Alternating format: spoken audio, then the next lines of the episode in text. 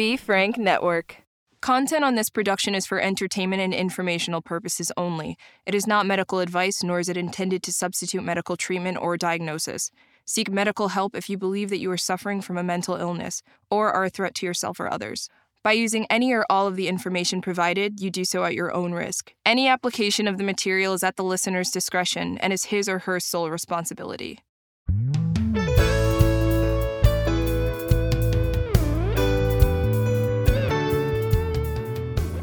Hey everybody, Doug Bryan here, and welcome to Doc Talks, where we talk about people's troubles, trials, tribulations, and hopefully triumphs of life.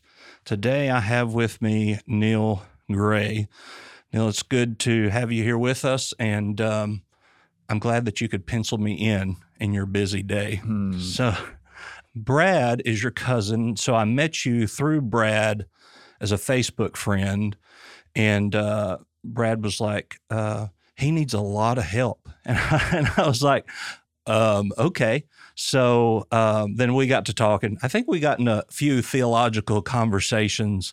But the first time we met in person uh, was a Saturday morning, or actually a Friday night, when I came and looked at some Yeah. of your plumbing, Yeah. you know, because everybody knows I'm a plumber, right? Yeah. And so uh, we we worked all of that out together, got it done. Hopefully you've you've patched the hole so nobody could see my That looks my, perfect now. my redneck in, Yeah. in engineering there. So yeah.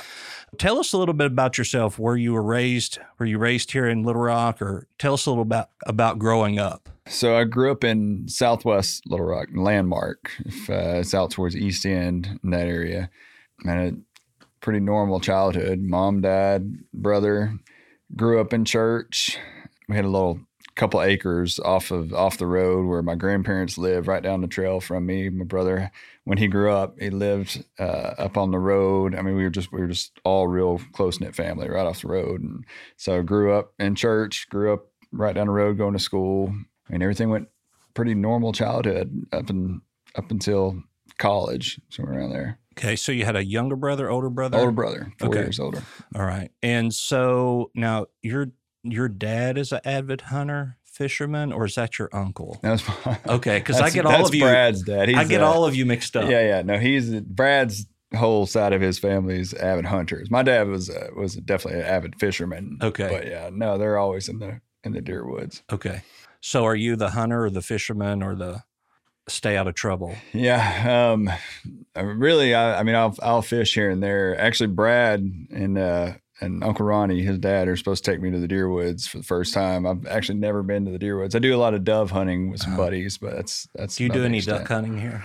I have never actually been duck hunting either. I haven't either, but it's kind of like golf. It's too expensive to enjoy. Yeah, right. Yeah. Yeah, that's kind of what I was thinking. Yeah. Yeah.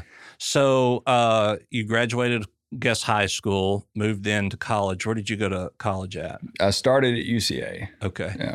Um, I started at Arkansas Tech, so you know uh, we would we would mock the UCA fight song to sing "UCA sucks." Da da da da da da da. Yeah, yeah. yeah. So uh, so did you finish college there? No, um, man, I ended up. I went to UCA, to Pulaski Tech, um, went to UALR. I actually finished at UALR. Is where I Okay. finished. And you have a degree in Advertising and marketing. okay, and so and that's what you do now is you you're a salesman uh, Yeah. for Pella. for Pella. Pella, Uh, yeah. And if they want to pay us for that plug, we'll sure, be I'm more sure than happy. will. I'll send the bill. Yeah. Oh, yeah. I thought you know we could we could plug Brad a little bit, but I know he's not going to pay anything to us for yeah. for that. Brad But- is a uh, he's a social media entrepreneur. Yeah. He knows how to use the the free resources Yeah. available to him. well, I mean that that just kind of is fits his style though. yeah, Yeah. yeah. So um, you said everything was normal until you kind of got into college. So tell me a little bit about what happened there. so yeah, I played basketball my whole life and baseball. My dad coached me you know, my, my whole life. It was actually in between my senior year of high school and my freshman year of college. I was playing in a semi league or semi pro league downtown Little Rock basketball. Went up for a layup before the game, just you know, layup drills before the game. Went up for a layup, and when I landed, I couldn't breathe. Something took my breath away, and I could feel something. Something was really wrong. And uh, my dad was there, so I went over there and got him, and he drove me home. And I was just holding myself up off the seat the whole way. I couldn't put any pressure on my back, and Uh, when I got home, he drugged me out of the car. My legs just almost went completely numb and paralyzed, and found out that I had herniated a disc in my back. Mm. So that's uh so that's just from landing changed. Just from landing. Yeah, the doctor said that you know from working out my whole life and playing basketball and all, he said it was, it, it was inevitable. Like at some point that was going to herniate. So you have just proven to the listeners that if you don't work out and you don't play basketball and you sit around and fat and sassy mm-hmm. like me, that you'll live longer. That's that was my intent, and yeah. and less pain. Yeah, yeah, that was my intent. Yeah. So did you have to have surgery or anything like that? Yep.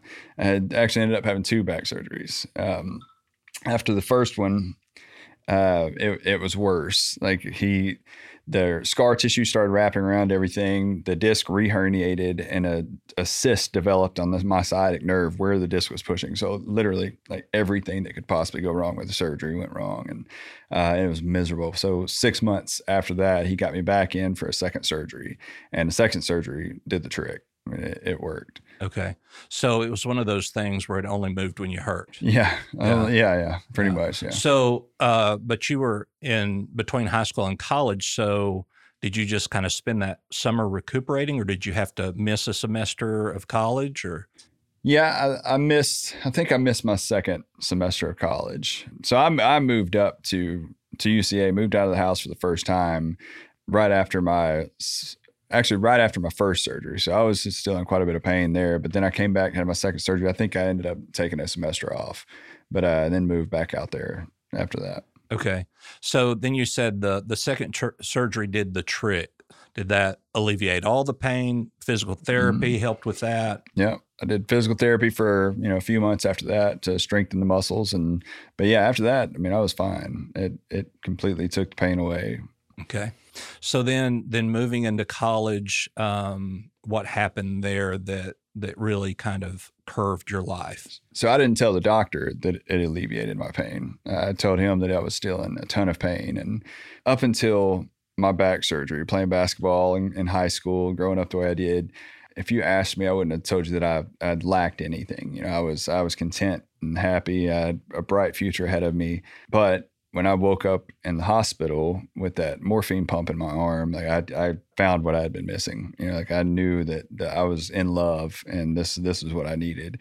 So after that surgery, he gave me an unlimited prescription of painkillers, and it you know said unlimited refills on the bottom. Mm-hmm. This was back in 2000, so they just the regulation wasn't there, and and it was. I, I refilled that pain that pain pill bottle five times in one month. Nine, 90 count pain pills five mm-hmm. times in one month. The same pharmacy. They never batted an eye for four years, I was telling the doctor that it was still killing me. My back was hurting. I kept going back for appointments and all this, and he just kept feeding me painkillers till finally he realized after about four years that I was lying to him, and you know, kind of he cut me off after that. Yeah, because it it kind of really is difficult to be able to tell if somebody's actually in pain or not, sure. especially when it comes to the spine. You said in that second, was it the second surgery where you got the morphine that you just really no, it was it was the first one. Yeah, first surgery. I was it, I was hooked pretty much immediately. Okay. Had you had addiction issues before or something where you just had to have it? No, no Whether it was substance or activity, where I mean, you just had to do it? Possibly. You know, I was I was 18 or 19 when I hurt myself. So up until that point, I had I think I'd smoked you know a few cigarettes, drinking with some buddies, you know, on the weekends in high school, and uh, but no, there was no indication that I was just gonna you know, grab onto something and never let go. Right. Now, morphine to me, it just makes me sick. I mean, I wouldn't take it if it was given to me. You right. know, it just, and, and, you know, with some people, it, it really t- kind of takes you into this euphoric land. Is mm-hmm. that is that what it did for you? Yeah, oh yeah, yeah. So it wasn't morphine was just an introduction to it, but you know I, I got into oxycodone and and you know the OxyContin, hydrocodones. Those were those were my drug of choice. And of course, that's what I was prescribed after mm-hmm. that. So when you were cut off from the doctor, what happened? I was scared to death. First time in my life, I felt you know just utter fear. I had to figure out a way, you know, and so I did. Um, I started dealing drugs. You know, I, I'd met, of course, a ton of people who liked them as well throughout my four years, and so I had a ton of connections by then. So I started dealing drugs. I had a buddy who worked at a pharmacy, and um, and he was also an addict. And so we worked out a deal. And, you know, by the time the DEA caught up to us, which was, I think, two about two and a half years after we started, we had stolen something like sixty thousand painkillers from from the pharmacy and several thousand Xanax and you know, just a, a whole bunch of narcotics from that pharmacy. So, how do you know that you have this problem and then meet other people and it become kind of recreational without with you still really needing it? How does that like, how do you come to somebody and say, "Hey, I've got some pain medicine and it really makes me feel good. Do you want one?" Right. I mean, is it is it really that simple? Yeah, yeah, it is. Um, you know, e, especially when we first started, you know, because nobody knew the dangers of it. We were kids, and you know, I had a bunch of painkillers, and people would come over to parties, and I'd start handing them out, just passing them out to people, and there would be some people who, you know, oh yeah, man, get some more of those, and and then people that would just blow my mind would, you know, said they'd stay the night. They would leave in the morning and they would just leave without asking me for more of them. And that just that blew my mind. Like how how do you not want more of these, man? Right. You know, because I was I'd pass them out, Mhm. but it was just that always blew my mind. As how does somebody would just leave with not asking for more? Right. And so, at that point in time when you were you, you were partying, had you come to a point of where you tried to get off of it and you experienced the DTS, and that's why you wanted more, or was it more of just I want more of that feeling? So I, my addiction lasted almost 19 years. For the first, I'd say half a decade. Now you're Yeah. not old enough to have had an addiction. I am. Since I'm 40. Yeah. Well, you you look younger than me, and, and I'm 37, so oh yeah. All right. Well, yeah. No. I've- maybe I need to take some painkillers. There you go. Maybe that's the problem. Yeah, sit around, get fat and happy, and Yeah. take some painkillers. Yeah. That's my lessons in life. Mhm. Were you g- coming off the DTS and Yeah. then having to get back on, or were you just wanting that euphoric state? Yeah. So for the first, you know, several years, it was just fun. I mean, that was it. So I don't remember actually feeling withdrawal because, and again, I had unlimited pain pills for four years. I never had withdrawals because I never didn't have them. You know, so I mean, I would literally, I got it escalated so quickly that. I mean, right off the bat, within a couple weeks of getting those painkillers moving up to, to college, I was taking, you know, it says take two to four every four to six hours. I was taking 10 or 15 of them every hour or two, every hour or two. And then I would wake up in the middle of the night and take a handful of them, like go to pee in the middle of the night. I just take a handful and go back to sleep. You know, I wouldn't feel them. I just had them. So why not? And it was like that for at least four years. I just, I had them so I could take as many as I wanted. Um, after that, I had the, the, you know, my buddy that worked at the pharmacy. So I had as many as I wanted and never ran out again. And so for, you know, six or seven years, it was just fun. It was just a ton of fun. And I never really had the bad parts of it. But after, after the DEA popped him and, and I had to figure out other ways to do it. And then it got, you know, I ended up kind of in the streets more. You know, I, I became an actual drug dealer where I was dealing with a ton of other drug dealers, and it uh, it just became much more dangerous. And then, you know, those are the times when I started running out of stuff, and I'd have to figure out a way. And then I realized like just how much trouble I was in because those those that detox, man, it's it's no joke. I mean, mm-hmm.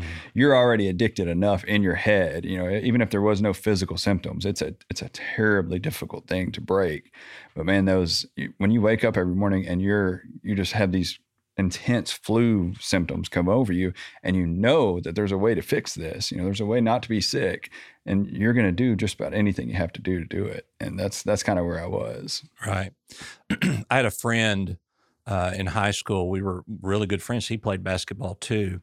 And when I moved back from North Carolina, uh, his mom called me, wanted me to come talk to him that he was uh, hooked on painkillers. And he had been going to a Suboxone clinic, uh, going through that kind of treatment, and it just it wasn't working. So I'd talked to him, talked him into going to rehab, which he had never gone to rehab before. He's just doing the Suboxone. He said, Yes, I will go to rehab, but I need to go by my grandmother's house because I've got these pair of shoes or whatever that I wanted. Well, on the way to the rehab, I noticed that he was high. He had gone to his grandmother's, gotten to her stash of pain pills. And I'm like, dude, you just agreed that you Mhm. needed help. And I was taking you and you had me detour so that you could get pain medicine. yeah I mean, how? What is the process there? I mean, from from your point of view, what? was- And and I'll say this: I can't understand because I've never dealt with this myself. sure So, what is the thought process there? So first of all, man, listen, I I've been clean for about four years now. And even me, man, I you know I still work with a lot of ministries and guys that are in addiction, and I, and even me, I'm like, dude, just stop, like just stop doing that. What are you doing? You're ruining your life. And like I was just there, and so I understand it's hard to understand for people. That's but it it has such a grip on you, and when when you're in it, it it's it. Like that's it. That's all your life is about. It's it's can I get my medicine first? Can I get can I keep from getting sick? And then I'll figure out everything else. You know, then I'll figure out my family, then I'll figure out my job. But it's it is first in everything. There's nothing that comes before that. Especially once you get that far down the road, man, where you've been doing it long enough and your your brain is just is is locked into it. You know, that you've created these pathways in your brain that tell you that this is normal, this is what you have to do first, and then you can live your life after that. So when you're taking your buddy to, to rehab, he's thinking my life is over.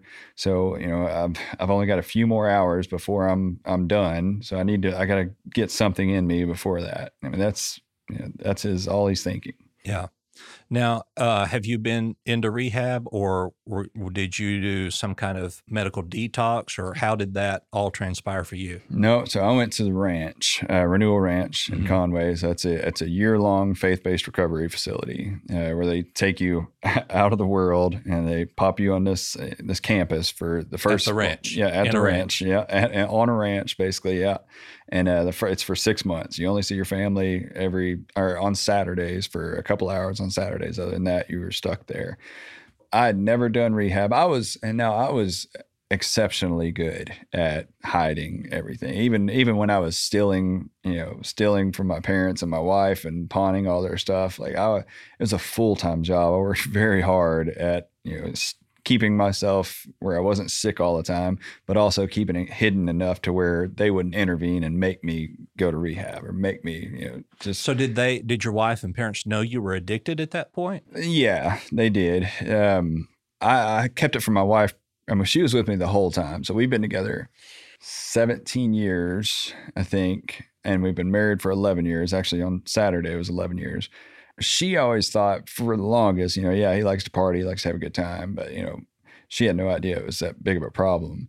About five years before I got clean, so the last five years of my addiction, she knew like it was getting really bad. I, she she found a Discover Discover credit card bill that I ran up like eight thousand dollars in cash advances, and uh, that's when she realized that well, this is much worse than than I thought it was. And so for the last five years, uh, my addiction in our marriage was it was tough, man. It was you know just me lying all the time and her knowing I was lying, but you know not wanting to leave or, or holding out hope and then she got pregnant. We got pregnant with the twins, and you know, she was just stuck. Who are the cutest little kids, by the way? yeah, they're wild. but They're cute, but they're wild. Yeah. Um, but yeah, there she got pregnant with them, and then she was just stuck, you know, in her head and in, in mine. I, I'm sure I used it to keep her there. I knew that she would stay now. Towards the end, man, we would she'd catch me using or she'd catch me using or lying or stealing, or she would find some drugs, or she would catch me, you know, in, in some kind of big lie.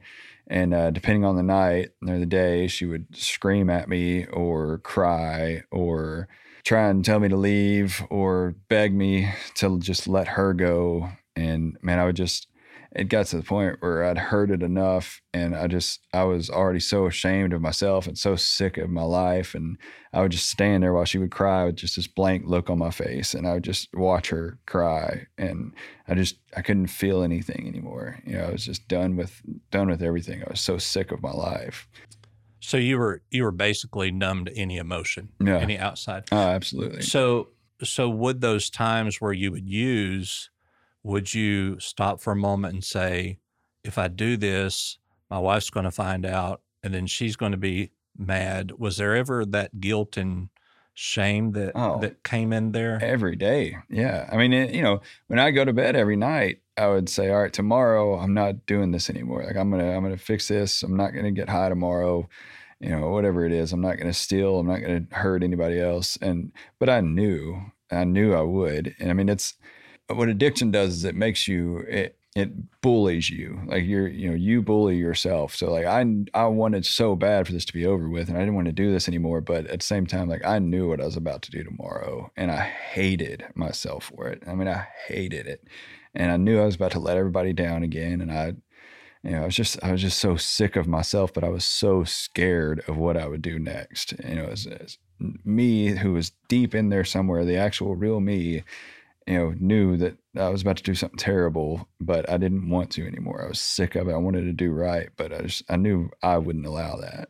Mm-hmm. Going to Renewal Ranch. Now I've had a little bit of contact with that ministry, but not a whole lot. But from from looking at their guidelines, they are tremendously strict mm. as to where I had uh, a client once that went to um, an inpatient rehab in Searcy, and I won't call the name because there's only one there. So yeah, um, I know it is. And yeah. so he was in there for maybe, I mean, he was there for the detox part.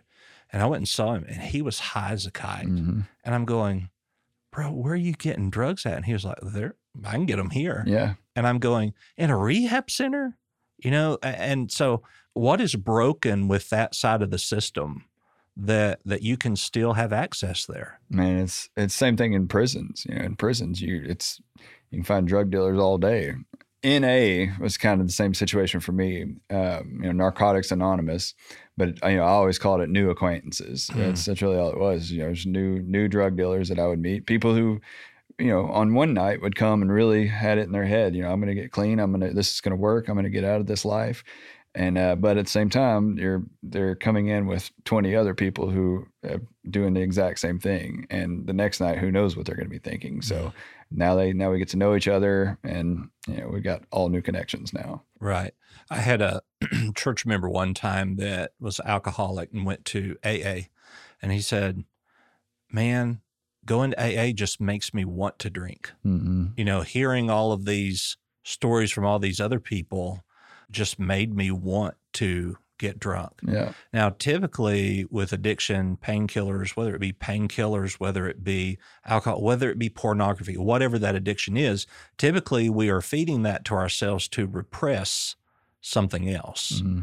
Was there at, at some point where you noticed that it was a repression or was it just that you got hooked on that feeling? Well, both. Um, it was hooked. You know, I was hooked for the for the first good while of it, but you know, once you live that life for long enough, you start letting people down. You start lying to people, breaking people's hearts. Eh, it's this shame is overwhelming. So yeah, you have to do something to numb that pain, numb that shame and guilt that you feel, and you know, because you feel so much shame and guilt that you just you don't want to feel that for you know all the time, and you will. So you just tell yourself this is the kind of person you are now. It's just this is who I am now. I do what I have to do. They should understand this. Mm. And it's not my fault because to you in in some way as the addict it's no more different than somebody taking a tylenol because they have a headache right i need to take this so that i can be normal of so, who i am yeah that's that's exactly what what you hear man i, I got to take this so i can be normal i got to take this so that i can get through the day so that i can function normally because mm-hmm. if you know if i don't have this i'm not going to be able to do this i'm going to be sick and I'm going to screw up the whole day. I'm going to screw up at my job. So I have to get high to, to do my job today. So, how are you able to go to school and be productive while being high? Well, that's the only time I could be productive was when I was high. You know, after after a little bit, that was it. So, you know, like I said, I had a ton of pain pills, unlimited. So it's it would have been different if you know if I was running out all the time and had to had to fend for myself. But you know, I was just I was fed them from the doctor while I was at school. Mm-hmm.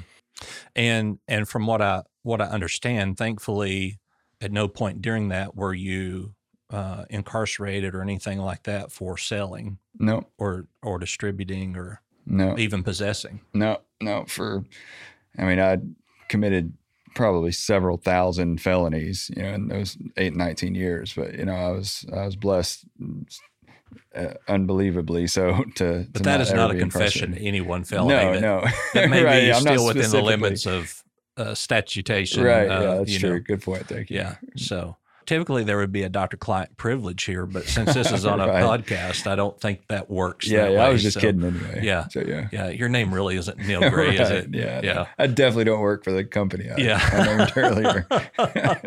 yeah. It was Bella, right? Yeah. Bella. Yeah. yeah. I thought so. Yeah. And they do roofs and stuff, right? right yeah. yeah. So why, why do you think that you were able to get away with it without getting caught?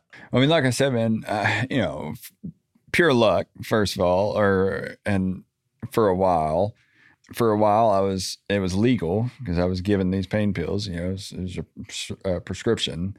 But after that, man, uh, the grace of God. I mean, I, I really don't know. I mean, because I'd seen uh, you know all my buddies around me were were getting caught, going to jail, and I should I was it's not it's not like I was careful. You know, I was I was as reckless as they come and even my buddies, you know, of course that had been caught before would be riding with me like, dude, you've got to slow down or dude, you why are you can't take that with you and you know, I was like, I'm fine, man, it's no big deal. So I wasn't careful. You know, I just just never got popped.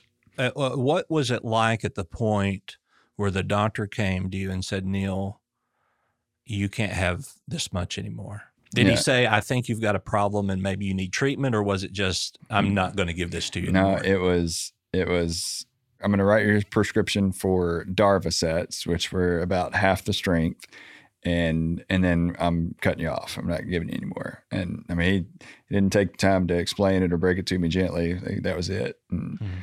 So he gave me one little prescription of those to to wean myself off of my four years long addiction and you know, I should have been good after that, but yeah, somehow it wasn't.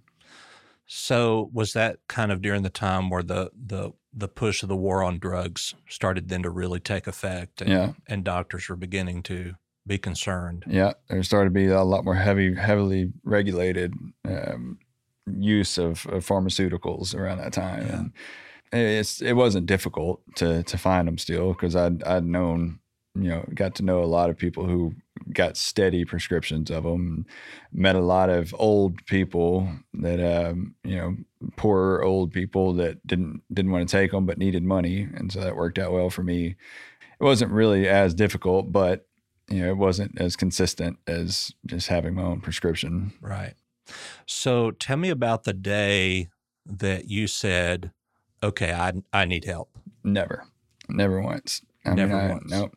I uh, I didn't. I had it all under control, and by the time it got out of control, I uh, I was I was so full of shame and guilt. You know, I had had 18 month old babies, twins at home, uh, an amazing wife, and never done anything but good by me. You know, mom and dad saying, I mean, everything, man. I just I got to the point where I couldn't change. I tried I tried to go get the Suboxone route that you mentioned earlier. Went to a doctor to get that, and I tried several things. I tried NA and all this, and so I mean, I, I you know I knew I had a problem, but I I never thought like I can't handle it. You know, like uh, eventually I'll I'll get past this.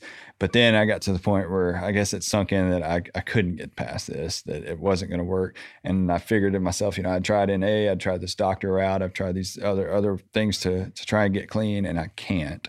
And I'm sick of letting my family down. And so I ended up trying to take my life uh, a couple times.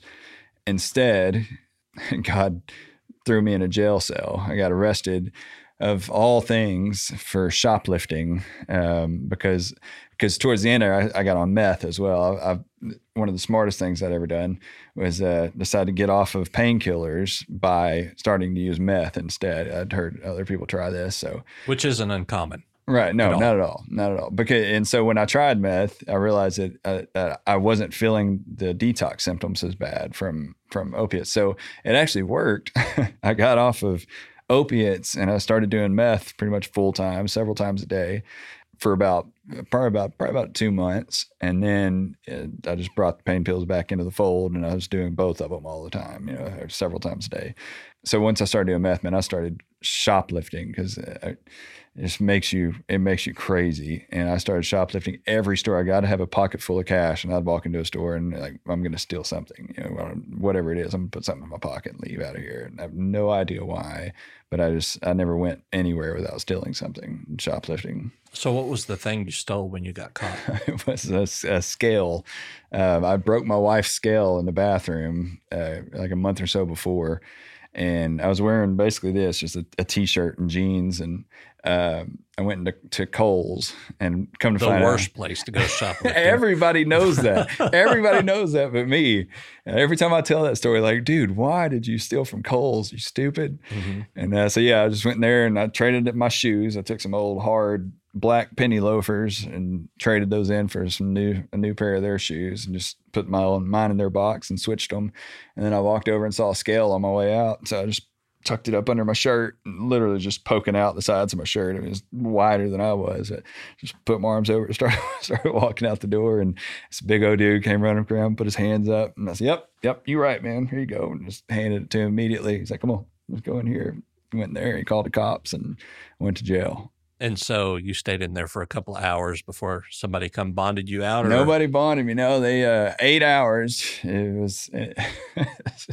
I was in there for eight hours it felt like a, a month and uh, like I was just you know I, and again I started detoxing and I was just on all these drugs and meth and I was just, I was banging on the walls in there like telling them that I need to I should be out by now and, you know like an hour in and I'm pretty sure that's why I ended up staying for eight that I probably would have been out in a couple hours but did, did anybody know you were there? Not for the first five or six hours. And then they uh they let me call somebody. And so I called my brother um, I actually did try and call my wife. They don't. Uh, they still don't believe. I tried to call my wife first, but because I wasn't, she wasn't going to be real excited to hear from me. Mm-hmm. But um, but I tried her once, and the phone wouldn't uh, wouldn't go through. So I called my brother, and uh, he ended up coming to pick me up. And what was his first words when when you got he out he, into his car? He wasn't surprised. Um, he's like, I think he asked me if I'd talked to Rebecca yet, and I said, nope, nope. Let's just take me home, dude. I'll talk to her when I get there. Yeah. You you said how about we just act like this didn't happen? Yeah. I mean that's pretty much what it was man. Like he he knew how bad off i was. And he's like dude have you talked to rebecca? Have you talked to mom and dad? And like, no let's just just take me home. It's been a long night. I'm gonna go to sleep and then we'll deal with this tomorrow. You know, yeah. put it off. So if you if you didn't have that moment where you said okay i've got to get help mm-hmm.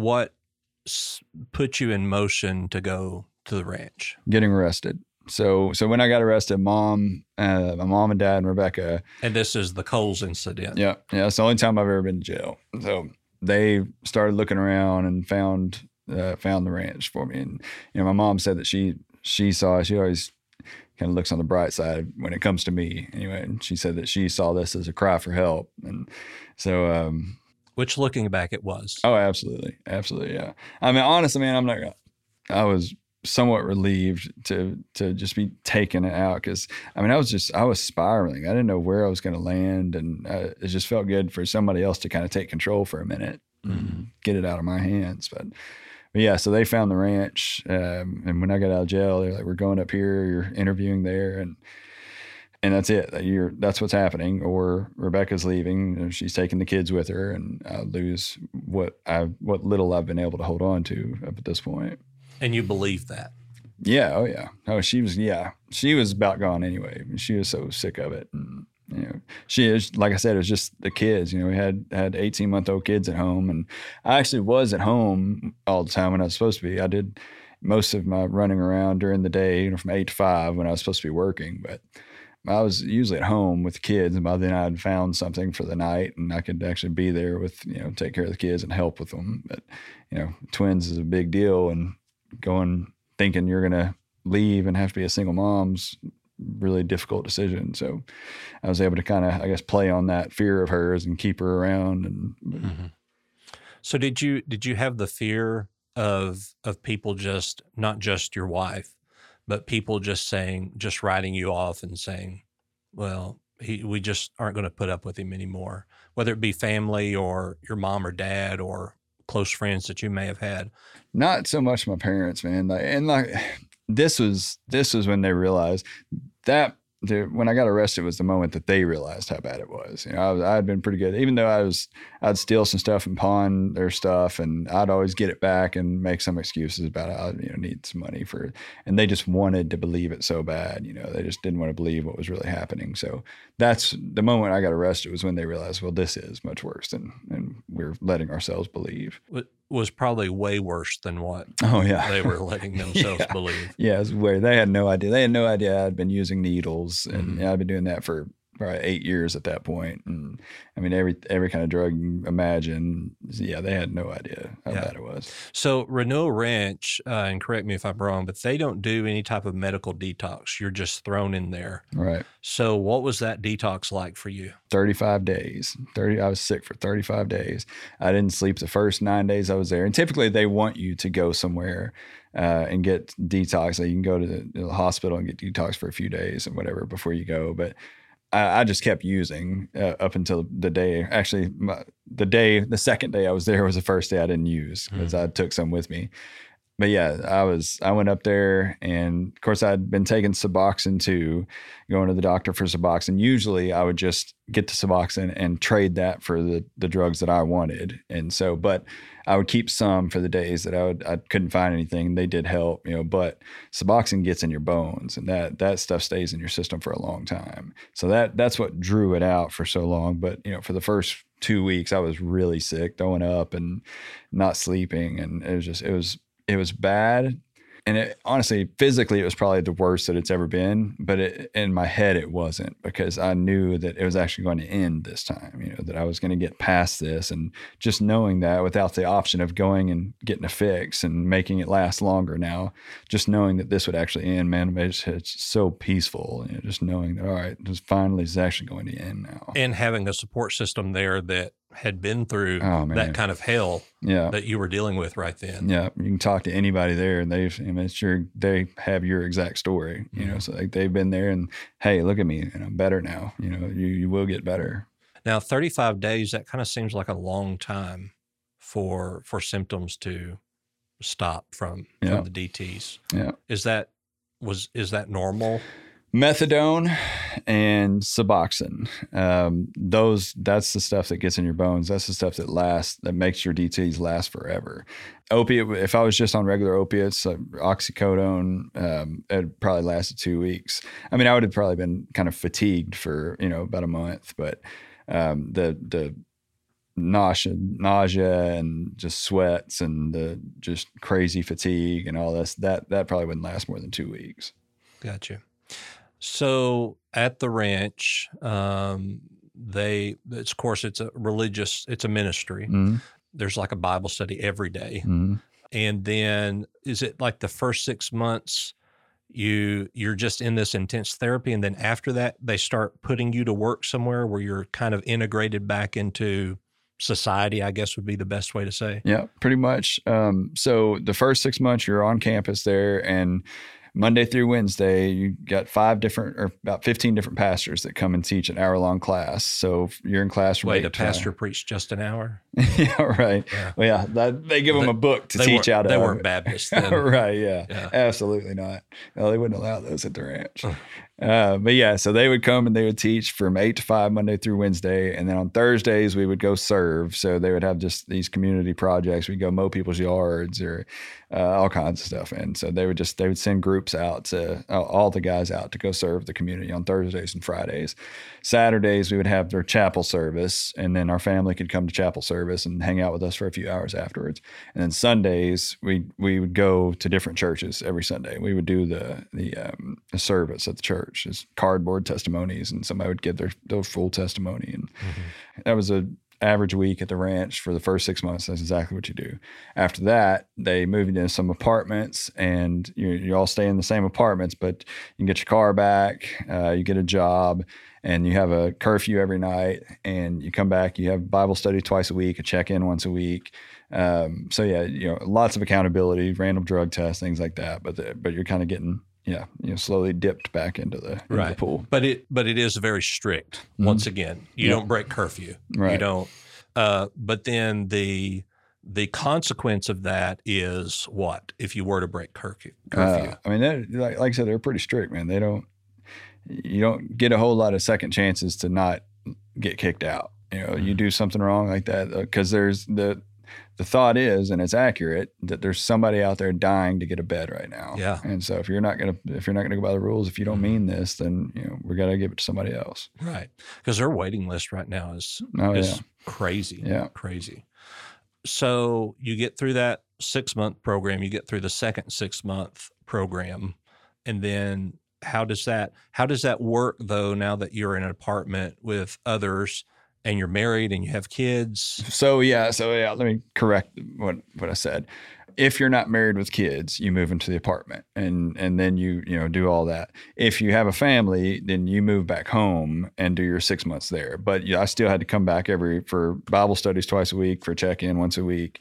Um, you know, which was like a forty five minute drive. Yeah, yeah, you. yeah. From Little Rock to Conway, yeah, which I was fine with. Man, I loved it. You know, I would have gone every night if would, they would have told me to, because that's what felt like home. You know, I mean it yeah, it is weird going back home and and trying to get back into the after six months of not being there. Know, especially if my kids are two years old now, and you know, all my wife has known is was our history together, and so you know, it's going to be tough on her too to kind of reacclimate and learn if she can really trust me if I'm being honest anymore. You know what's going on, which totally understandable.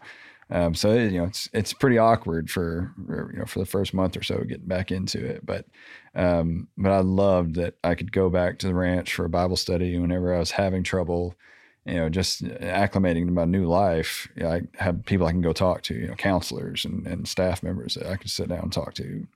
People that that you knew would understand your story and that had walked with you, not just some random therapist that answered an 800 number somewhere. Right. Yeah. Yeah. Yeah. And, and, I think that's what's missing from a lot of our rehabs is that personal touch. You know that you're not just some chart walking around out right. there that that has a number assigned to you. Right. Uh, and, and, that's what I really really value about Renewal Ranch is that uh, you aren't just a number; you're an individual. Right. So you mentioned reacclimating in your home. Um, were there times where you felt like your wife would question your authenticity. And when that happened, did you react with compassion or did were there times that it just really aggravated you that you couldn't believe here I've been gone six months and you don't trust me right after all this. Right. Yeah. No, no, I was completely prepared for for a lack of trust to start with. You know, after a few months, you know, of like, look, you know who I am now. This is how it's going now.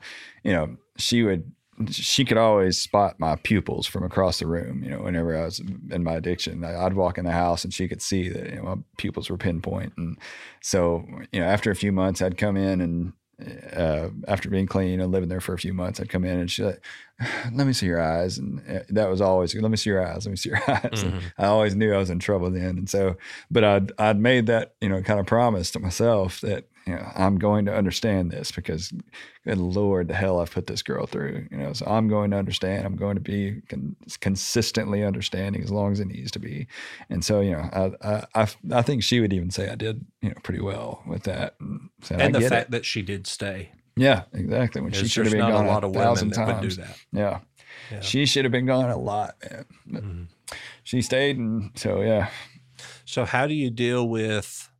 Uh, and I'm going to just assume textbook. How do you deal with the urges today after recovery? I don't have any anymore. I mean, I never. Um, I had a few, you know, uh, obviously for the first six months, it, it's tough, man. You're retraining your brain and, and the physical symptoms are still there. You know, they'll kick in every once in a while and you'll get the itch and but you know it's easy there because you've got guys, you, especially at the ranch. Even if you took off running, it's gonna be a long time where you get anywhere in mm-hmm. public. Uh, because it really is out in the middle yeah, of nowhere. It's in the middle of nowhere, yeah. And same thing for John three sixteen. It's out there in Batesville, just out in the middle. I mean, you would you'd be gone for days on on foot trying mm-hmm. to get to a payphone or something. Um, What's that? yeah, trying to get to Walmart. Yeah, use their phone. It was easy the first six months, but or I'm sorry, hard the first six months it got easier uh, after that. Uh, but man, after after a year of it, a year and a half, after a year and a half, I've just I've never even considered it. I never. It's just uh, it is. I've been given a new life, and when I think back on that, it's like looking back on somebody else's life. You know, just it's insane the stuff that I would think, the stuff that I would do. You know, it's just it's insane. I can't believe that that was me that did all that. Mm-hmm. Could you come to terms with that wasn't you that did all of that? Yeah, I mean, you know, you tell yourself a lot of stuff, but uh, of course, I'm ash- I'm ashamed of, of some of the things I, I did, but I, I don't hold on to it anymore. Um, you know, what's the point of that? Just you're wasting a lot of energy and time. And I've been forgiven. Um, you know, my family's forgiven me. So I, I'm just not going to hold on to it anymore. Gotcha. So you've been sober, did you say four? Um, it'll be four years on June or July 18th.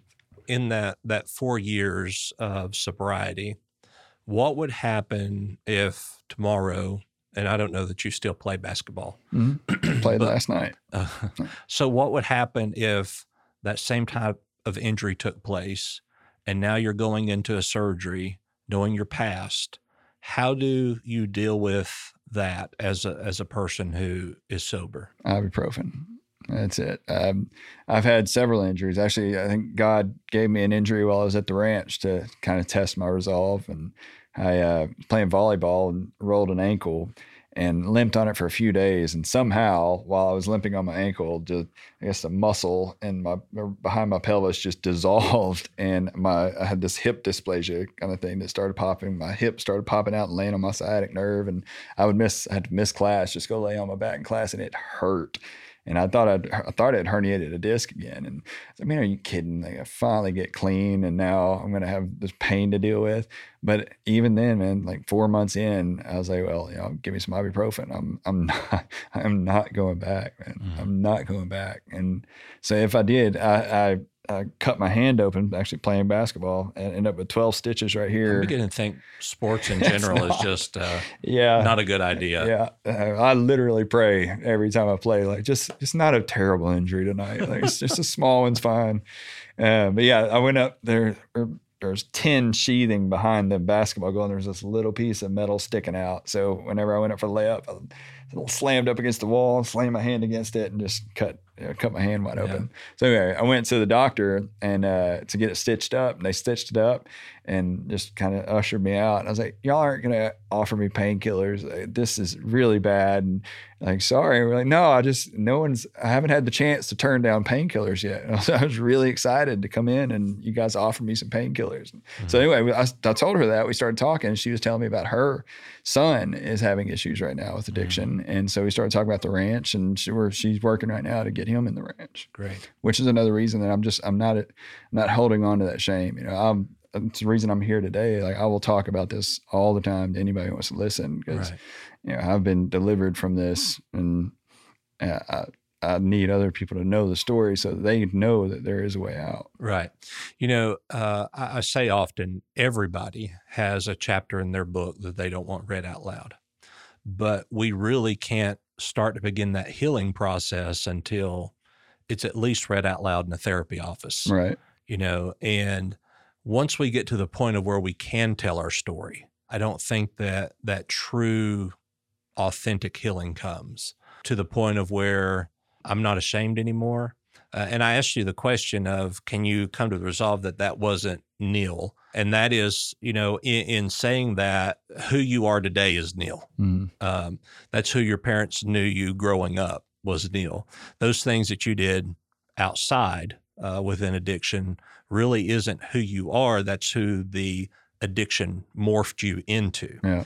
And if we look at our story like that, it's easier to tell because we we can say, hey, you know, yeah, I did those things, but that's not who I am Right. and and in that there is there's a lot of comfort uh, there. So if you could tell anybody struggling with an addiction today anything, what would it be? to be honest about it and that's that's the biggest thing that's going to keep them there is that shame and hiding that shame and hiding hiding what they're doing i mean listen there's really no rock bottom that's the same for anybody so unfortunately especially with addiction especially with opiates hitting rock bottom takes not only a lot longer than we like but a lot more times than we would like you know we're going to hit it hundreds and hundreds of times not just you know more times than we would like, but if, obviously of people who love us. But man, it's just there will be a time when you hit rock bottom and and you realize like how serious this is, and just telling somebody, you know, just because I never told anybody until I got arrested. I wasn't planning on telling anybody that you know that cared about me, that loved me, that would have done something about it. But you know, just just opening up and saying that, look, I can't do this by myself. I can't do it and that's that is that's the first step because if you're not honest with somebody else you're never going to be honest with yourself about it so just just get it out there And, and one thing I heard you say was you were in control. mm. So if you had it all under control, what was the point of having to tell anybody else? right right Yeah. yeah. All right. Well, I'm Doc Brian, and we thank you for joining us here today on Doc Talks. And now, as we go into the second part of this, of Doc Talks DX, you'll find that episode on Patreon. Neil, I'm thankful. I'm thankful that you're here. Uh, I'm thankful that you do uh, and are able to tell your story. So, uh, thank you for for being here with us. I, if it's okay with you, in the description of this podcast, I'm going to put uh, Renewal Ranch, list them as a resource. Um, yeah and uh, the National Narcotics Hotline, the National Suicide Prevention Hotline, all of that kind of works together. So, if they wanted to find Neil Gray, where would they look? I, I mean, I could give them your home address. yeah i mean if you want me to give the address No. we actually we just bought No. a house here so i can give you my Yeah. old address um, and Yeah. I'm I'm at uh, Regeneration New Life Church has a uh, a recovery ministry that we actually we just launched a couple years ago uh, at the Greater Little Rock campus in Maumelle. So I'm there every Thursday night. Um, I I get to speak there every once in a while, and so that's one of the ministries I work with. I work with you know, the M18 recovery ministry. I, I, I say I work with them, and I just I hang out with them. Like I said, these places feel like home to me. And so when there's people with a common struggle that are, are trying to do better by, you know, with their lives and they're hanging around like-minded people, I'm, I'm trying to get in the middle of that. And so uh, M18 recovery is, is a big part of, of my life and my days. Um, I'm at the ranch as often as I can be. So, I mean, just in recovery circles, man, it's amazing how many, how many people you start to, to meet when you're in recovery. And, as long as I avoided it, man, like my most of my closest friends now are you know in recovery and they're, they're part of these ministries or run these ministries, and it's uh, that's kind of the crowds that I run in. Gotcha. Of course, you can find you on Facebook, and I think you're on Instagram too. Yeah, Kind of, sort of. Yeah, I've posted like one one or one or two things on Instagram. So we'll put those social media links Yeah, uh, also do. in this description. Of course, as I said, Doc Brian here. You can find me at thedocbrian.com on Instagram, the underscore doc underscore Brian. Uh, at the bottom of my website, the doc Brian, there's a social media bar there with all of my social media links. Uh, once again, thank you for listening to Doc Talks today. Doc Talks is on the Be Frank Network. You can find all of our podcasts there at befranknetwork.com. Once again, thank you for being here with us. Make sure to follow us over to Doc Talks DX on Patreon. And thank you for listening, Neil. Once again, thank you for being here with Hey, us today. you.